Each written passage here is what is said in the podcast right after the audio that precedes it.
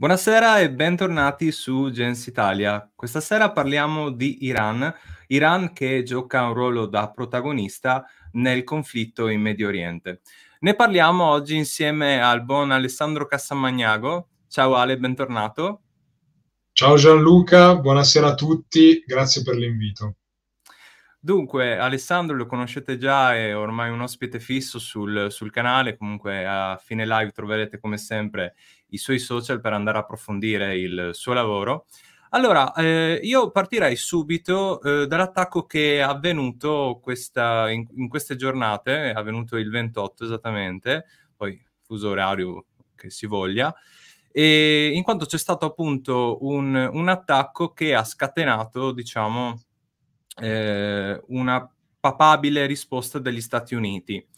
Uh, questa qui che vedete è la cosiddetta Tower 22, eh, la base segreta, uso le virgolette, adesso capirete per quale motivo la, uso le virgolette, e, e sembrerebbe appunto che eh, questo attacco sia stato condotto da eh, milizie filo-iraniane. Quindi ancora una volta l'Iran si rende partecipe in questo caso eh, dell'escalation in, in, Medio Oriente, in qualche modo indirettamente o direttamente. Questo lo, scri- lo scopriremo anche grazie al buon Alessandro.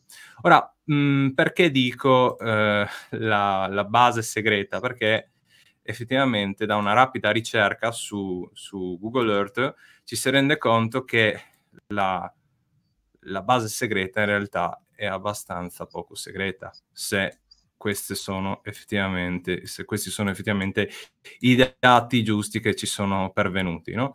Quindi una rapida ricerca, cosa che possiamo fare noi, ma possono fare anche i poco ben intenzionati, dicendo, diciamo così. Eh, una prima risposta sembrerebbe che ci sia stata eh, da prendere con le pinze, quanto vi sto per dire, eh, ma sembra appunto che eh, sia partito un convoglio eh, di circa 6 eh, KC 135 diretti verso l'Europa. Perché dico da prendere con le pinze? Perché potrebbe essere tranquillamente un, eh, una risposta prossima che vedremo magari, oppure potrebbe anche essere, io ho ipotizzato questa cosa qui, ehm, degli aerei che prendono parte alla grande esercitazione che si terrà fino a maggio eh, condotta dai membri della Nato. Questo lo vedremo, vedremo se ci sarà una risposta nelle prossime ore da parte dell'America che ha detto, dalle prime indiscrezioni, che ci sarà una risposta ma che l'America non vuole entrare in guerra con l'Iran. Ricordo che alcune settimane fa l'America disse, poco prima di lanciare insieme a una coalizione eh, l'attacco contro gli Houthi, che non era desiderosa di, eh, di aumentare la tensione diciamo, le cose non sono andate esattamente così, quindi vedremo un attimino come andrà. Eh, per fare un po' eh, la quadra della situazione, chiederei quindi ad Alessandro di darci un attimino il quadro delle, delle milizie, quindi chi sono queste milizie filo-iraniane? Andiamo un po' a scoprire prima di parlare proprio dell'Iran in sé per sé. Allora, io partirei da un brevissimo e rapidissimo inquadramento storico, nel senso che eh, l'Iran, ovvero l'Iran attuale, cioè la Repubblica Islamica, che nasce nel 1979, è un governo mh, chiaramente, eh, proprio per la sua natura rivoluzionaria e antiimperialista, eh, che eh, dopo la caduta dello Shah eh, attraverso la rivoluzione ha dovuto mh, di fatto ricostruire completamente la sua politica estera e anche la sua politica di difesa per eh, trovare delle soluzioni ai eh, problemi nati dalla rottura con gli Stati Uniti e i paesi del blocco occidentale. Eh, difatti, eh, quando parlano della loro politica estera, della polit- loro politica eh, di difesa, i politici iraniani, i vertici della Repubblica Islamica, parlano di ehm, politica di resistenza o comunque mh, basano molto, basano, scusate, utilizzano molto la parola resistenza perché di fatto eh, devono provvedere ai loro bisogni di sicurezza in maniera alternativa eh, rispetto al passato e chiaramente in condizioni molto difficili. perché l'Iran è un paese dal 1979 sotto sanzioni economiche eh, internazionali, in teoria anche eh, una serie di embarghi eh, per quanto riguarda le armi eh, in essere, eh, che vengono rinnovati ciclicamente, oltre che a sanzioni sul settore della difesa, e quindi ha dovuto nel corso degli anni, dal 79 a oggi, trovare delle vie alternative alla sua difesa. Una di queste, che è di fatto il principale metodo di deterrenza con cui l'Iran eh, persuade i suoi nemici da eh, attaccarlo direttamente, sono tutta una serie di eh, gruppi eh, armati ehm, che nella regione medio orientale eh, sono legati eh, con vari vincoli e vari rapporti a Teheran. Uh, e questi gruppi armati si possono trovare in Iraq, in Siria, uh, nel Bahrain, in Yemen, abbiamo visto la, la, la scorsa live uh, insieme gli Houthi, e sono tutti gruppi, grosso modo, non tutti quanti, ma la maggior parte sono gruppi di... Um, diciamo, di affiliazione e di ascendenza sciita, quindi sono eh, di, eh, appartenenti sono appunto, fanno riferimento alla fede sciita, quindi alla, eh, al grande, alla, diciamo, una delle due grandi correnti dell'Islam, eh, che è quella tra l'altro maggioritaria in Iran, ma minoritaria nella comunità islamica eh, globale, mentre invece quella maggioritaria è quella sunnita. Sì, lo avevamo visto, ricordo la scorsa puntata, andate a recuperare due live fa, avevamo parlato appunto proprio del legame, ad esempio, che lega, scusate la ripetizione, eh, gli UTI, ad esempio, i, i, cosiddetti ribelli da prendere con le pinze, come abbiamo già detto quando si dice ribelli UTI, ehm, i miliziani, chiamateli come volete, dello Yemen, che sono di fede sciita zaidita, se non sapete cos'è andate a recuperare quella live, ne abbiamo discusso molto, molto approfonditamente. Scusate la digressione.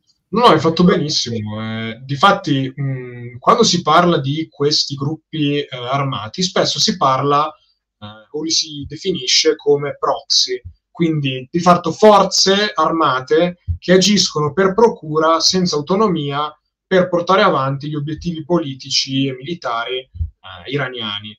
In realtà questa definizione è una definizione un po' stretta in realtà, perché alcuni gruppi sono, diciamo, a livello proprio di classificazione da, da, definire come proxy, perché sono gruppi fondati eh, dall'Iran eh, nei vari paesi eh, interessati e che di fatto hanno pochissima autonomia politica. Eh, sono di fatto dei, davvero dei prolungamenti delle forze armate iraniane. Eh, mentre invece ci sono gruppi, ad esempio, cito un paio di nomi, uno sono gli Houthi già citati, ma anche ad esempio Hamas, che tra l'altro è un'organizzazione di tipo eh, di, tipo di eh, colore sciita, non di colore sunnita, eh, o altri gruppi ehm, che magari sono ehm, sì sciiti, ma non necessariamente dello sciismo uh, iraniano o a essere più, ancora più specifici, uh, diciamo che esprimono una forma di sciismo uh, associabile a quello che è il Velayat Faqih, cioè il governo islamico concepito da Khomeini, padre della rivoluzione iraniana. Quindi bisogna stare attenti quando si va a diciamo, assimilare questi gruppi al concetto di proxy. Secondo me il concetto più, il, concetto, il termine più corretto da utilizzare è quello di alleati o partner dell'Iran. All'interno di questo gruppo, in questo insieme di partner, ci sono poi sicuramente dei proxy, ok? Quindi gruppi completamente privi di autonomia e che agiscono su diktat eh, diretto di Teheran. Attenzione, su diktat diretto di Teheran, ma da chi a Teheran? Perché poi anche qui il discorso si fa ancora più complesso, perché non tutti questi gruppi prendono ordini direttamente da, um, dai politici iraniani o dal governo iraniano. Spesso magari mh, fanno riferimento a um, gruppi all'interno del sistema politico iraniano, del sistema economico o delle forze armate iraniane eh, e può essere che ci sia anche competizione all'interno di questi, eh, di questi gruppi, proprio perché eh, per la loro natura di proxy eh, richiedono fondi e sovvenzioni da parte di una forza esterna e quindi sono anche un po' in competizione fra di loro per guadagnarsi, diciamo, il, so- il sostegno, la sovvenzione, l'obolo eh, da parte di, del, non so, faccio un esempio, del tal eh, generale iraniano o del tal imprenditore nel settore della difesa o del tal Ayatollah che magari gestisce una fondazione religiosa molto abbiente, molto, uh, con grandi disponibilità e quindi può permettersi di finanziare tali gruppi. Quindi sono tutte possibili, possibili interpretazioni che possiamo dare. Chiaramente è molto difficile uh, ricostruire nel dettaglio questo tipo di legami. Poi, chiaramente, mh, è ovvio che eh, diciamo, il fine ultimo di questi gruppi ehm, può risalire a obiettivi eh, comuni fra Teheran e tutte queste varie organizzazioni. Eh, chiaramente ehm, bisogna capire quanto queste organizzazioni siano autonome nell'agire e quanto invece siano, passami il termine, telecomandate dall'Iran. Questo è importante non tanto, secondo me, per come pensano alcuni, per dire è colpa dell'Iran oppure l'Iran è innocente, eccetera. Ma secondo me è importante perché conoscere la natura delle, delle relazioni ci per, permette potenzialmente i decisori politici e della difesa dei paesi occidentali o dei paesi coinvolti in conflitti con questi gruppi di avere degli spazi di manovra che non siano semplicemente bombardare queste milizie, ma avere degli spazi di manovra diplomatici magari facendo un lavoro di divide et imperat per confondere le acque e quindi renderli meno efficaci, ok? Come strumento di influenza iraniano. Quindi è importante, secondo me, conoscere bene la relazione fra Teheran e i vari gruppi e la competizione anche fra di loro, perché appunto sono notizie, secondo me, preziosissime. Arrivando poi al punto eh, della questione eh, attualmente in essere, um, non si sa ancora bene quale gruppo mh, sia stato eh, il responsabile di questo attacco alla base americana in Giordania, perché gli Stati Uniti nelle loro um, dichiarazioni ufficiali hanno detto milizie sostenute dall'Iran, che quindi vuol dire tutto o niente, cioè può essere qualsiasi cosa. Ci sono una tale eh, lungo elenco di firme appunto di queste milizie che detto così, cioè, non, dà nessuna informazione precisa, probabilmente anche perché sono informazioni comunque classificate, sensibili, eccetera. Eh, poi c'è invece il discorso della rivendicazione, nel senso che per adesso l'unico gruppo, tra virgolette, che ha eh, rivendicato eh, questa operazione è la, eh, il gruppo che si fa chiamare ehm, la resistenza ehm, islamica in Iraq. Organizzazione della resistenza islamica in Iraq. Il problema è che questa firma, questo nome, è un grande ombrello sotto il quale si eh, nascondono vari e eh, eh, differenti gruppi eh, di milizie sostenute a vario titolo dall'Iran. Qui non è molto chiara questa cosa ancora, c'è molta nebbia di guerra su, su quanto sta accadendo. L'unica cosa certa che, che sappiamo è che è stato un attacco piuttosto mh, pesante, in cui ci sono state per la prima volta da tanto tempo delle vittime americane, e che, sì, e che chiaramente il rischio di un'escalation adesso è molto più vicino. Ma ti faccio una domanda, secondo te quali interessi potrebbero avere queste milizie filio-iraniane di andare a stuzzicare gli americani sapendo che comunque, e poi arriveremo anche a questo discorso, perché inizialmente questa live volevo chiamarla Iran nucleare o qualcosa che facesse riferimento proprio al nucleare e dopo capirete per quale motivo.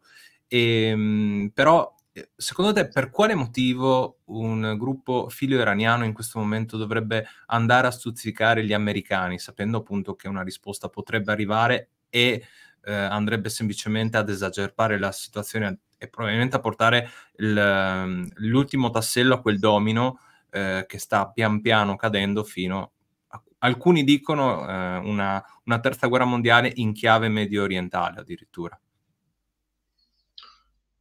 Bene, mh, mm, qui si apre un discorso complesso, anche qui, è pieno di discorsi complessi questo, questo argomento, ma sicuramente cercheremo di provare a fare un po' di chiarezza. Allora, le motivazioni dell'attacco possono essere varie. Allora, un'ipotesi può essere che eh, gli, l'Iran eh, stia cercando di eh, giocare tra le linee rosse eh, con gli Stati Uniti ehm, per mh, provare appunto a eh, creare ulteriore confusione, mh, causando delle vittime nelle forze americane, eh, cosa che ancora non era stata fatta, non era ancora, stata, non era ancora avvenuta nel, nel conflitto, nella tensione attuale.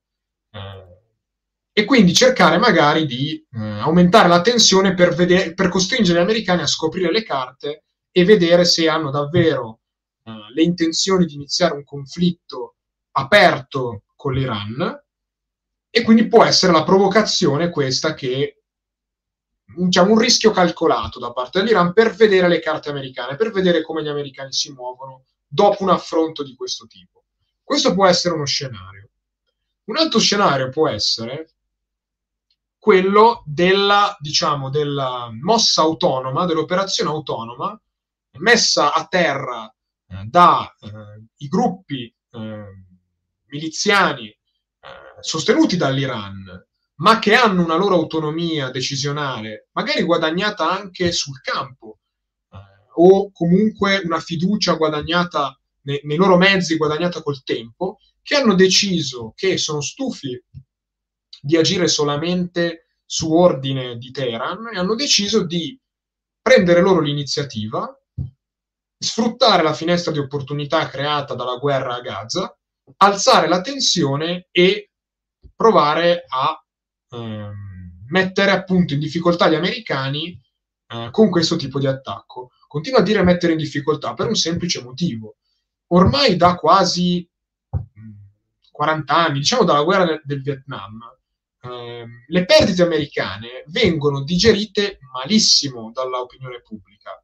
Ma questo non soltanto in America, diciamo in tutte le democrazie avanzate, le vittime eh, militari del proprio schieramento sono viste come un gravissimo, eh, una gravissima perdita, eh, proprio perché si è sviluppata nell'opinione pubblica una forte eh, diciamo, sentimento di rigetto Uh, dei conflitti militari, anche se combattuti all'estero a meno che non ci siano delle motivazioni forti, ad esempio l'11 settembre, che ha fatto poi eh, da catalizzatore per le invasioni di Afghanistan e Iraq da parte degli Stati Uniti. Ora però, proprio perché ci sono state queste guerre, l'opinione pubblica americana è molto sensibile nei confronti di questo tipo di eh, incidenti. Da una parte, come ho detto prima, perché le vittime civili, anche poche, comunque hanno un peso maggiore rispetto ad altre eh, comunità statuali, altri luoghi, altre popolazioni. Ad esempio, faccio un esempio, il caso russo. Eh, non si è vista una risposta dell'opinione pubblica russa forte nei confronti delle proprie vittime in Ucraina. Una mh, simile quantità di eh, morti dei propri schieramenti in America avrebbe una reazione completamente diversa, o anche in Francia, in Italia o in Inghilterra. Bene, questi gruppi di miliziani lo sanno benissimo e quindi sanno che le perdite americane hanno un valore maggiore. Okay? Allo stesso tempo, però, queste perdite stimolano un'opinione pubblica americana eh, nei confronti di un intervento punitivo, proprio perché sono uomini preziosi che noi stiamo sacrificando a chilometri e chilometri da casa e che quindi devono essere in qualche modo bilanciati dobbiamo vendicarci o comunque rispondere, non possiamo lasciarci trattare in questo modo. Così pensa la pancia dell'opinione pubblica americana. Tra l'altro, non solo, perché mh, anche all'interno della classe politica stiamo vedendo delle reazioni molto dure, soprattutto dai conservatori eh, democratici e dai falchi eh, repubblicani, che hanno subito gridato alla debolezza di Biden che lascia morire i, i soldati americani eh, senza rispondere in alcun modo. Quindi c'è anche questo discorso da tenere, da tenere presente. Esatto, lì stavo, stavo, proprio per fare questa domanda. Tu mi, mi, stai dando un giustissimo quadro, ma ti faccio anche un, una domanda che mh, rasenta anche quasi il, ehm, il complottismo. Non pensi che ci sia la possibilità anche che ci sia qualcuno che soffia sul fuoco proprio sapendo che in questo modo va a mettere in difficoltà ehm, Biden in particolare con le elezioni prossime che stanno arrivando in una situazione in cui dovrà in qualche modo dare una risposta ad, in un paese come l'America che già non sopporta, ha già il mal di pancia per quanto riguarda la questione dell'Ucraina, qualora dovesse darsi l'ultimo colpo eh, con magari un'escalation in Medio Oriente, sarebbe la fine probabilmente per molto tempo non solo di Biden ma anche del suo partito in generale. Non pensi, e soprattutto Trump come visto, eh, da parte eh. potrebbe andare a giovare di questo. Cioè il rapporto tra, tra Trump, eh, l'Iran, la Corea del Nord mi viene in mente, ne parlavo proprio l'altro giorno con Arturo Giusti. Eh, Trump ha un rapporto molto diverso con gli affari esteri rispetto a quello che magari può avere Biden. Allora, ehm, molto interessante. Questa... Ultima cosa che ti dico, ricordiamoci sì. che Biden l'ha detto, poi vedremo se effettivamente è fattibile o meno, ma sarà molto interessante ai noi eh, che l'America la vuole portare via dalla Nato. Cioè, questa cosa qui, mm. perché ci lascerebbe veramente scoperti. Abbiamo visto la situazione eh, dopo la, la, guerra in Ucraina, la situazione del, del nos- dei nostri vari eserciti eh, non, non, è la migliore, ecco.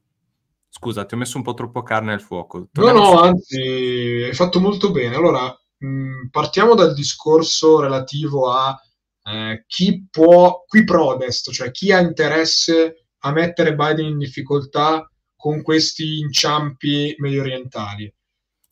Allora, questo in realtà è eh, un fenomeno mh, che esiste al di fuori del complottismo ed è in realtà storicamente già avvenuto più volte, mh, però in forme abbastanza eh, più semplici, ecco banalmente, quando ci furono, ad esempio, le elezioni americane a ridosso negli anni 60, quando l'America era coinvolta nella guerra in Vietnam e c'erano le, le, elezioni democratiche con eh, un candidato che non era il presidente uscente, ma era un candidato nuovo eh, che doveva sfidare Richard Nixon alle elezioni, eh, pare che ehm, i repubblicani abbiano fatto pressione sui nord vietnamiti affinché rallentassero uh, le trattative diplomatiche che il governo di, uh, del presidente uscente, che era Johnson, che non era poi candidato alle elezioni, ma suo, diciamo, uh, l'uomo del suo partito era candidato, che era, credo, mh, mm, vorrei dire una sciocchezza, Goldwater se non mi sbaglio, forse, forse mi sto confondendo, comunque il candidato democratico, ecco, pare che i repubblicani avessero fatto pressione sul Nord Vietnam per mettere in difficoltà il candidato democratico. Allo stesso modo, questa situazione si ripresentò nel, ehm, nell'80 quando eh, si sfidavano per la rielezione e invece per la prima volta come candidato repubblicano Reagan e eh, Carter. Caso vuole che la mh, questione di politica estera che verteva al momento, che era appunto che accendeva il dibattito, era la crisi degli ostaggi americani in Iran.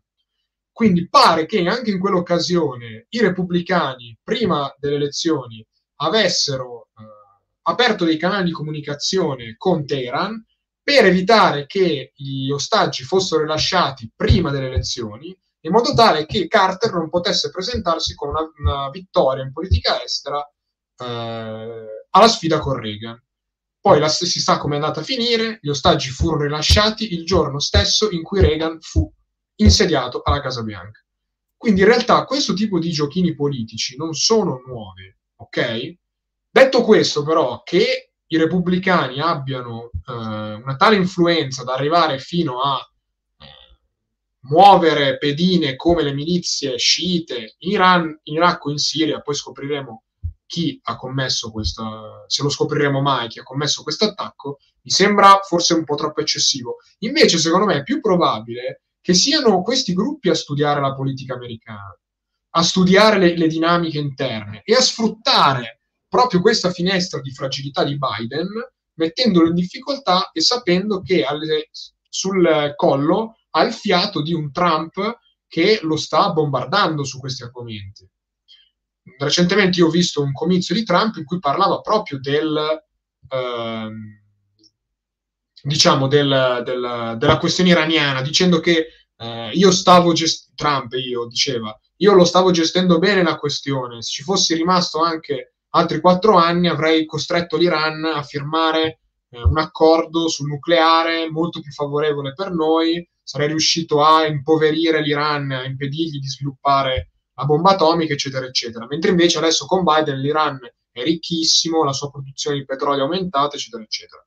Quindi può essere, può essere banalmente che, usando un, una metafora molto semplice, che anche i, ehm, anche i gruppi armati filo-iraniani eh, guardano la, la televisione americana, guardano i dibattiti, conoscono quelli che sono i topic dell'opinione pubblica americana e quindi la sfruttino a loro vantaggio. Quindi io però, io in realtà, devo essere sincero, non pensavo tanto all'aquila, pensavo più che altro all'orso.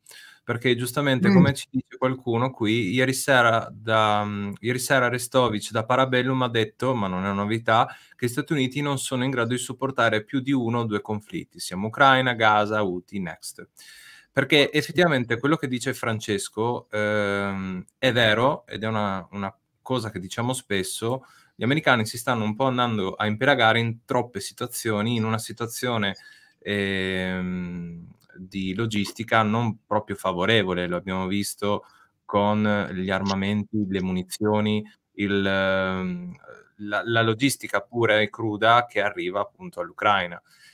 Non, non sia mai che appunto anche andare a impegnare con, situa- con vari scenari gli americani sia anche una mossa per riuscire a far rimanere prima delle elezioni, qualora dovesse vincere Trump, e far rimanere a secco gli ucraini, eh, cosa che darebbe proprio l'ultimo colpo ai, ai noi eh, definitivo, diciamo, all'offensiva che penso non, gli ucraini non, non, riusciranno mai più a fare un'offensiva, ma se non altro alla, alla difesa. Quindi mh, tu vedi, c'è la possibilità che ci sia uno spiraglio eh, da parte appunto di un collegamento tra Russia e questi, filo, eh, questi gruppi filo-iraniani? E allora, anche tra l'Iran, perché sì. alla fine l'Iran può fare da, da, hub logistico, tra virgolette, in quanto rifornisce gli UTI e poi va anche a, a rosicchiare, diciamo, questo termine bruttissimo, gli americani.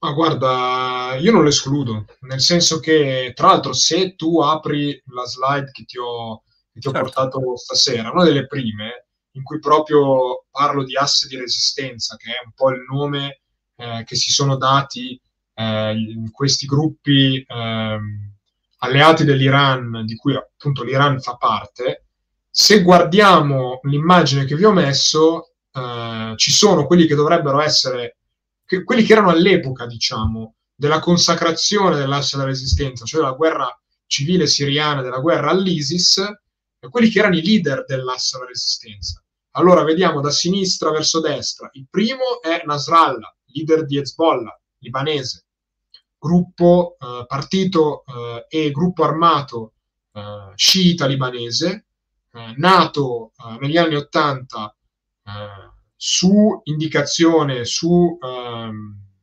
diciamo regia iraniana e che poi è diventata un'entità politica con larga autonomia di mezzi eh, rispetto al passato, è diventata una vera potenza in Libano. Eh, poi a, al centro abbiamo quello che allora era il presidente iraniano Rouhani, abbiamo poi quello che è tuttora il presidente siriano Bashar al-Assad e poi abbiamo una quarta figura che penso tutti riconosceranno, che è Vladimir Putin, che qui in questa murales propagandistico era un po' il, l'ospite eh, d'onore dell'asse della resistenza. Quindi eh, diciamo che l'idea di un'impossibile, anche minima influenza russa, anche soltanto percepibile, cioè come dire, soltanto l'idea che possa esserci, non è... Eh, non è da escludere. Cioè anche il sospetto messo in testa agli americani può essere una mossa eh, tattica eh, di qualche tipo. Io no, personalmente non la escludo, però qui vorrei aprire un brevissimo inciso. Io ultimamente sto sentendo parlare di, eh, di una sorta di regia congiunta, di una regia coordinata cinese, russa, iraniana per mettere in difficoltà eh, gli Stati Uniti, che partirebbe dal 7 ottobre come, eh, diciamo, punto cardinale di questi eventi. Allora, questa, secondo me, è un'interpretazione che pecca un po' di olismo eccessivo, nel senso che eh, Scusami, è vero mi, che uno... per, per certo, puro caso certo. sono finito qui. Certo. Cioè, guarda, non è colpa mia, ti giuro. Cioè, ho sentito questa cosa e il, il dito è andato subito lì. Cioè, non è, non è, da, non è secondo me, eh, cioè è un po' eccessivo, secondo me, cercare una regia eh, coordinata tra i tre paesi eh, revisionisti, diciamo, dell'ordine mondiale attuale, ehm, perché secondo me ci sono troppi punti deboli, cioè è qualcosa di troppo rischioso. Che ci sia una mano russa, una spinta russa con anche un supporto iraniano non è da escludere ma dire che Putin, Raisi e Xi si incontrano per decidere la grande strategia contro gli Stati Uniti, creando una destabilizzazione in Medio Oriente, secondo me è un po' fare torto anche all'intelligenza, soprattutto cinese, secondo me. Perché i cinesi in questo momento sono molto defilati, anche perché stanno vivendo un momento di crisi economica non da poco.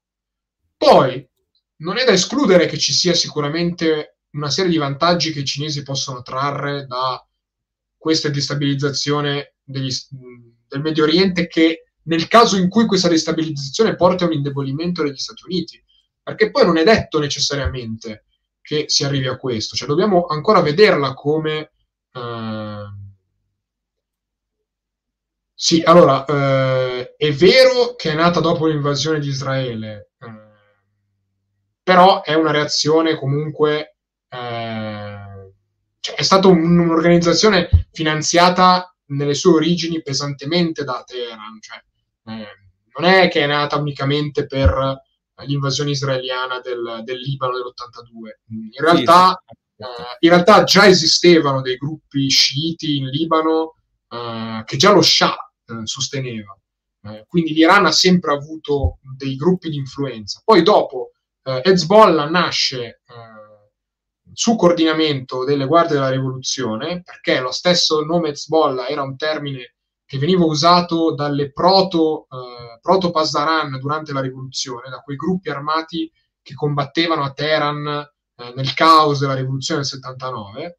Eh, quindi sic- sicuramente l'intervento israeliano ha un suo peso, assolutamente, ma non soltanto israeliano, anche americano, perché a un certo punto gli americani eh, aggrediscono eh, iniziano a bombardare eh, il Libano eh, e colpiscono i civili sciiti e la reazione eh, eh, chiaramente eh, di queste comunità sciite è quella di partecipare, aggregarsi poi in questi gruppi sì, no, armati che poi hai fatto bene a dare un quadro generale, magari faremo una live a parte proprio su, su Hezbollah. Tra l'altro, eh, una cosa che giustamente fa notare Web in, Pro- in Progress i cinesi, essendo grandi esportatori, sono svantaggiati dal blocco del Mar Rosso. Quindi anche quella cosa che giustamente stavi dicendo tu, che c'è questa visione, secondo alcuni, che sarebbe tutto una congiunzione astrale per poi andare a invadere Taiwan eh, o per dare modo alla Nord Corea di sfogarsi verso sud. Eh, questo è un altro discorso. Però infatti, non è da escludere, eh? Non è da escludere a prescindere ma dire non che... A prescindere, ma la Cina in questo momento non se la sta passando proprio, proprio bene. Quindi, cioè, la Cina, ricordiamocela, è uno, come dice giustamente, uno dei più grandi esportatori.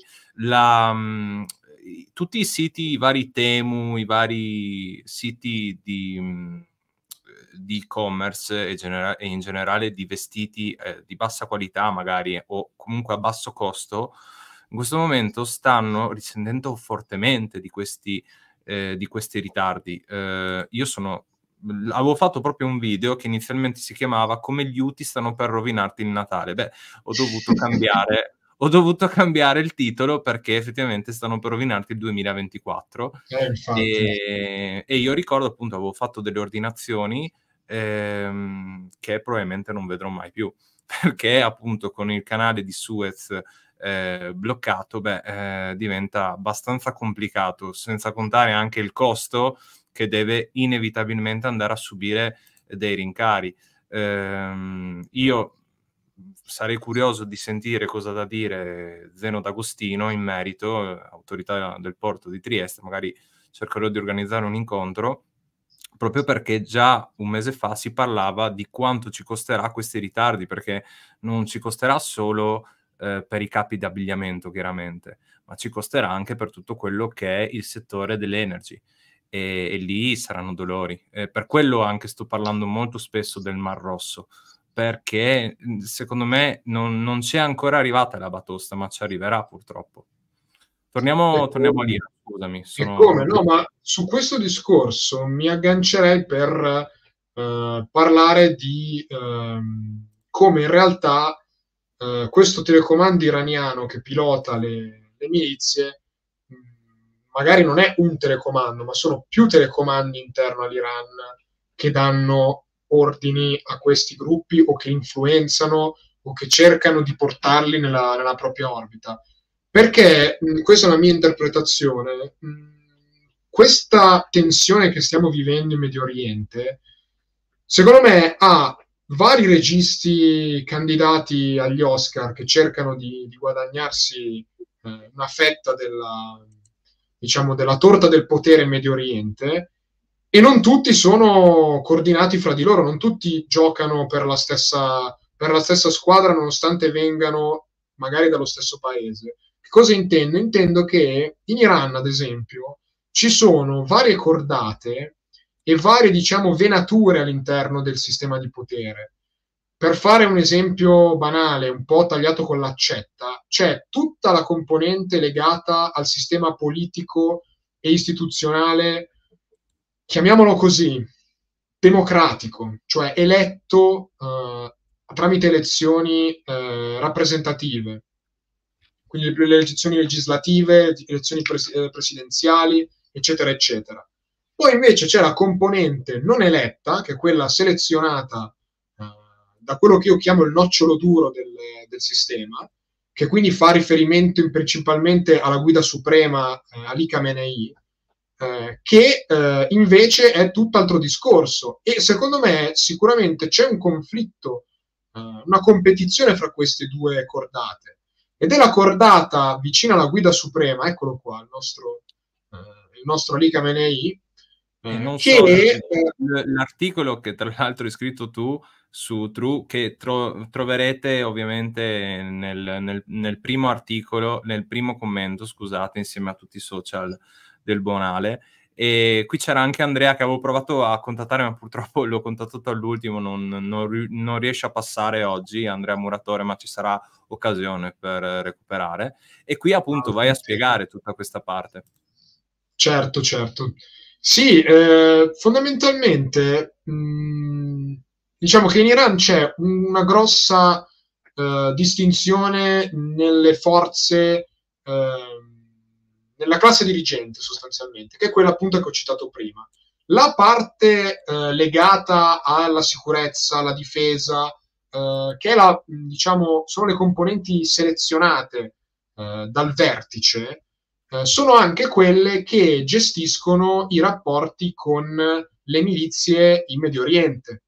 In particolare eh, è la cosiddetta forza Quds, eh, che è quel reparto delle guardie della rivoluzione, che in realtà è anche un po' difficile da definire, è una via di mezzo fra ehm, quella che è il JSOC, cioè il Comando Congiunto delle Forze Speciali Americane, e la CIA, cioè è una sorta di eh, ufficio, comunque eh, comando ibrido eh, delle guardie della rivoluzione che si occupa di intelligence, di guerra simmetrica, dei rapporti con i vari gruppi armati sciiti e non nel Medio Oriente, che coordina questo asse della resistenza eh, nelle sue componenti più, eh, diciamo, mondana, cioè la gestione delle truppe sul campo, quindi gli istruttori Pasdaran che addestrano gli Houthi o Hezbollah o le milizie irachene o siriane sul campo, chi fornisce poi gli armamenti, quindi abbiamo visto l'altra volta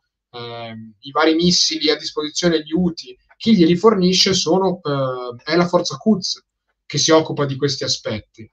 E, ehm, e, quindi sono loro che fanno riferimento a questi gruppi. Ora, non è detto che questi gruppi, cioè questi gruppi, questa corrente legata alla sicurezza iraniana, legata all'esercito, al Pasdaran e alla guida suprema, abbia una sua agenda, ok? Che magari sia quella di aumentare la tensione, mentre invece la componente politica, quindi il Parlamento, i ministri, il Presidente della Repubblica, abbiano invece un'altra loro agenda, che sia quella magari di mantenere l'equilibrio, mantenere, diciamo, una situazione più stabile in Medio Oriente, come stava accadendo dal eh, marzo, febbraio, febbraio e marzo dell'anno scorso, quando Arabia Saudita e Iran hanno siglato l'accordo a Pechino.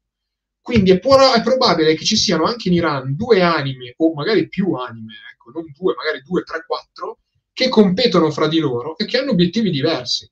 Questo spiegherebbe in parte, secondo me, quello che è successo recentemente col Pakistan, cioè un momento un po' di confusione nel mezzo della tensione generale, per cui la dirigenza iraniana ha fatto magari una mossa un po' avventata, che magari avrebbe fatto lo stesso, ma con più cura, curando di più la comunicazione con il Pakistan, e ha causato questa mini crisi diplomatica che poi è rientrata nel giro di poche sì. ore. Però, vedete, ci sono varie sfumature. Ma dall'1 ha vinto una birra, mi sembra. Sì, Amedeo ha vinto, ha vinto una birra su questa, su questa c'è un'altra birra, però c'è un'altra birra scommessa su un altro territorio. E ci fa una domanda, rispondo io un attimo velocemente, dopo se vuoi aggiungere ovviamente così ti do anche respiro. Qui ci, eh, Antonino Di Vito domanda, la domanda è cosa ha portato questo disastro nel Mar Rosso e cosa e chi si vuole colpire veramente con questa situazione. Mi sembra molto forzata la storia che è una ritorsione o un deterrente per Israele. Allora, ne avevamo parlato anche nel, nel, in due live fa e, ehm, e appunto parlavamo del fatto che in realtà ci sono vari aspetti da andare a vedere. Chiaramente eh, il fatto che gli UTI vadano eh, ad appoggiare la causa di, di Gaza e questo eh, chiaramente ci sta per tutta una serie di, di, motivi. Però è anche vero che gli UTI con questo, con questo gesto, eh, gli UTI, eh, lo ribadisco, non sono gli ultimi scemi del villaggio, anzi hanno messo i bastoni parecchio, per usare un eufemismo, eh, i bastoni tra le ruote ad Arabia Saudita, a, ad America in questo caso, a Gran Bretagna, ad esempio, con il discorso degli attacchi che stanno conducendo, e probabilmente anche semplicemente il fatto di essere legittimati, eh, questo vuol dire tanto, cioè il fatto di essere riconosciuti eh, dopo comunque anni di ribellione, lo Yemen in questo momento sta vivendo una, una, una situazione molto simile alla Libia, semplicemente chi prima del, eh, del, degli attacchi degli Houthi aveva mai sentito parlare della guerra in Yemen, pochissimi, cioè l, io sono sicuro che se tu 3-4 mesi fa andavi per strada e domandavi scusi ma conosce gli UTI? E avrebbero guardato avrebbero detto ma chi sono? Quindi in qualche modo stanno ottenendo quello che vogliono. Chiaramente il discorso di Israele va anche un po' a corroborare questa tesi dei bravi ragazzi, tra virgolette, perché lo, lo ribadiamo, eh, la causa di andare a porre un freno a Israele nel modo di bombardare a tappeto, con le dovute virgolette, può essere anche giusta, ma il fatto che, già dicevamo tempo fa, che in primis non puoi essere certo che tutte le navi che colpisci sono israeliane, riprova nel fatto che oggi è stata colpita una nave che eh, è battente, non ricordo quale bandiera, ma insomma non c'entrava molto con Israele. E in secondo luogo vai comunque a eh, bersagliare delle navi con a bordo dei marinai che poveri cristi non, non c'entrano nulla, scusate il francese. Quindi mh, rispondendo velocemente, sì, probabilmente la, la, la, la, il discorso di Israele è molto valido, ma c'è ben altro dietro, in primis il fatto di essere legittimati. Se vuoi aggiungere qualcosa, Ale. Ma guarda, Gianluca, sei stato precisissimo, nel senso che mh, sicuramente è una scusa quella della rivendicazione ehm, della, diciamo, della rivendicazione di questi attacchi allora, al fine di vendicare, scusate, non rivendicare, vendicare uh, i civili palestinesi che stanno morendo in questo momento sotto le bombe israeliane a Gaza. È una scusa assolutamente che regge ben poco. Uh, l'obiettivo qui è chiaramente creare uh, disturbo alle catene del valore e questo disturbo è chiaramente una mh, dimostrazione di forza di un gruppo che fino a quel momento era limitato a un'area regionale precisa, ha un contesto e uno scenario bellico preciso, cioè quello fra ehm, Al-Nasrallah e eh, Arabia Saudita e Emirati Arabi. Adesso invece gli Houthi stanno puntando in altro, shoot to the moon, cioè stanno cercando di dimostrare, signori, noi non siamo più un attore dal peso regionale, siamo un attore dal peso globale e quindi di conseguenza eh, anche... Ehm, anche l'Iran, per certi versi, o comunque chi in Iran sostiene gli Houthi e li ha aiutati fino a questo momento, automaticamente ne guadagna capitali strategici. Chiaramente chi ci va a perdere? Anche in Iran. Chi invece puntava alla normalizzazione, chi puntava a una pacificazione. Ti aggiungo un dettaglio.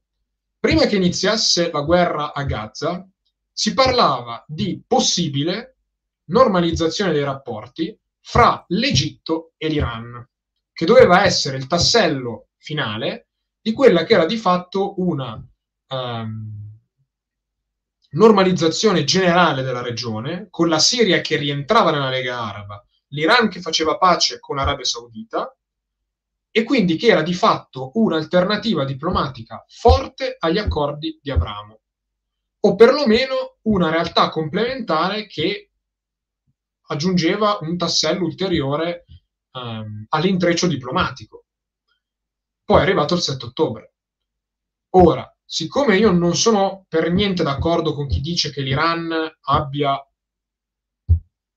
attivamente partecipato al 7 ottobre, ma secondo me invece questa è una mossa autonoma fino a un certo punto di Hamas, e di Jihad Islamica, che attenzione è Jihad Islamica in realtà il gruppo più vicino all'Iran dei due, e il ruolo di Jihad Islamica è stato di supporto, ma non è stato centrale nell'operazione, per quanto abbiano partecipato anche loro, fa pensare che invece siano altri quelli intenzionati a sabotare questo tipo di, eh, quella che ho definito l'omeostasi, quindi il ritorno all'equilibrio dopo interferenze, dopo disturbi duraturi nella regione. banalmente li cito, guerra in Afghanistan, guerra in Iraq, guerra civile siriana e anche, aggiungiamo se vogliamo, le primavere arabe e la guerra civile libica, oltre alla guerra in Yemen che poi, eh, si è poi accesa successivamente. Quindi è chiaro che c'è chi lavora per la normalizzazione, poi che sia una normalizzazione contro Israele, questo è un altro discorso, poi invece c'è chi invece gioca contro la normalizzazione e non è detto che le due anime a favore e contro la normalizzazione non siano presenti ad esempio in Iran o in Israele o in Arabia Saudita, ok? O addirittura, secondo me, in Russia. Perché per la Russia un conto è avere un Iran alleato, isolato, debole, con pochi legami al di fuori della Russia, con attori forti a livello internazionale, è un conto avere come parte un Iran forte, che ha recuperato posizioni e capitali politici in Medio Oriente, che commercia liberamente con la Cina, che magari riesce a intavolare una trattativa sul nucleare con i paesi del blocco atlantico e quindi magari riesce anche a diminuire la tensione e a migliorare la sua economia di conseguenza. Cioè, sono varie eh, ipotesi che si possono fare basate sulla logica. Chiaramente mh, servono dati, servono prove. Queste sono interpretazioni basate sulla storia di questi paesi, su quelle che sono state comunque le mosse recenti.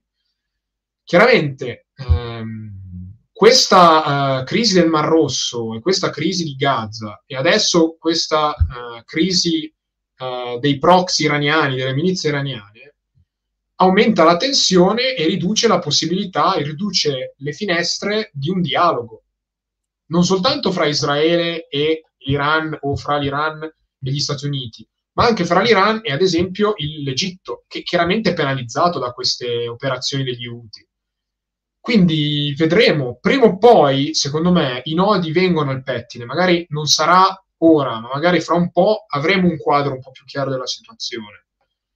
Quello che io dico, che ripeto, è che l'aver buttato il bambino con l'acqua sporca, dove il bambino è la diplomazia, invece che l'uso delle armi, io definirei affrettato, perché l'uso delle armi ci può anche essere, ma se un uso delle armi oculato porta a determinati risultati e conseguenze, un uso delle armi troppo affrettato, come sta facendo Israele, ad esempio, e come sembrerebbe stiano facendo Stati Uniti e eh, Regno Unito, dico sembrerebbe perché in realtà recentemente stanno arrivando delle notizie molto su cose interessanti.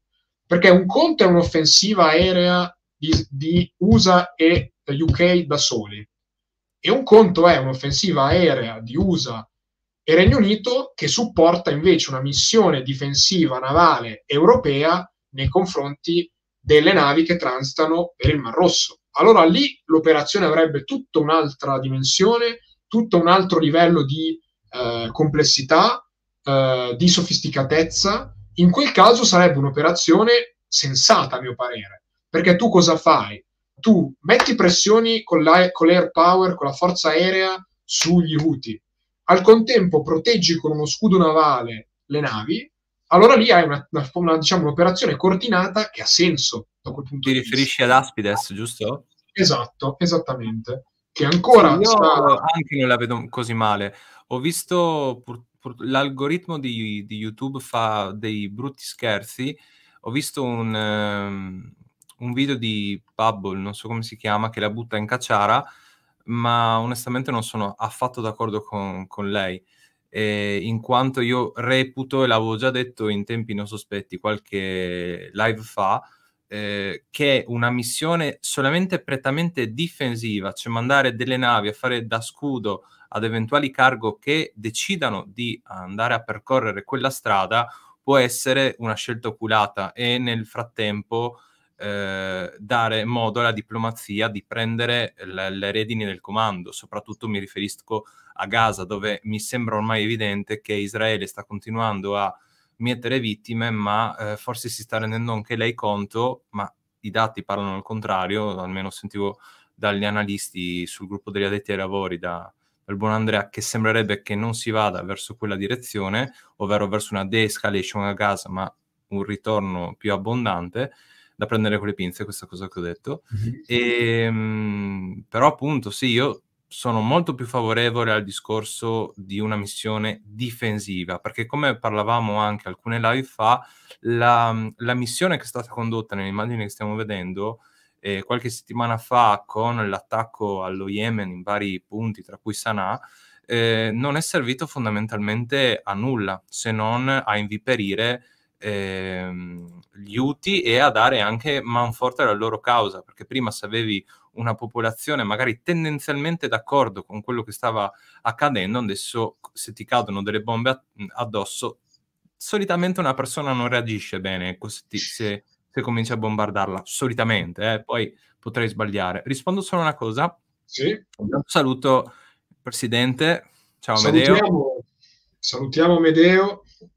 E Random Walk potrebbe essere la stessa massa gli accordi di Abramo con l'Arabia sono stati fatti sopra la sua testa condannandolo all'irrilevanza. E questa è una cosa che si parlava molto del fatto che appunto eh, Hamas aveva tutti gli interessi nel momento in cui Israele stava costruendo un, un muro per di fatto bloccarla a rialzare la testa un'ultima volta. Tra l'altro io l'ho detto e lo, rip- lo ribadisco, io vedo l'attacco del, del 7 ottobre come un, eh, un, un potenziale eh, come un potenziale attentato all'arciduca, ecco. Poi spero di sbagliarmi, eh, ma in chiave medio orientale mi hanno, mi hanno detto di no. Però io ho sempre questo dubbio, perché se andiamo a vedere un tassello alla volta, la cosa sta subendo quella, quella direzione.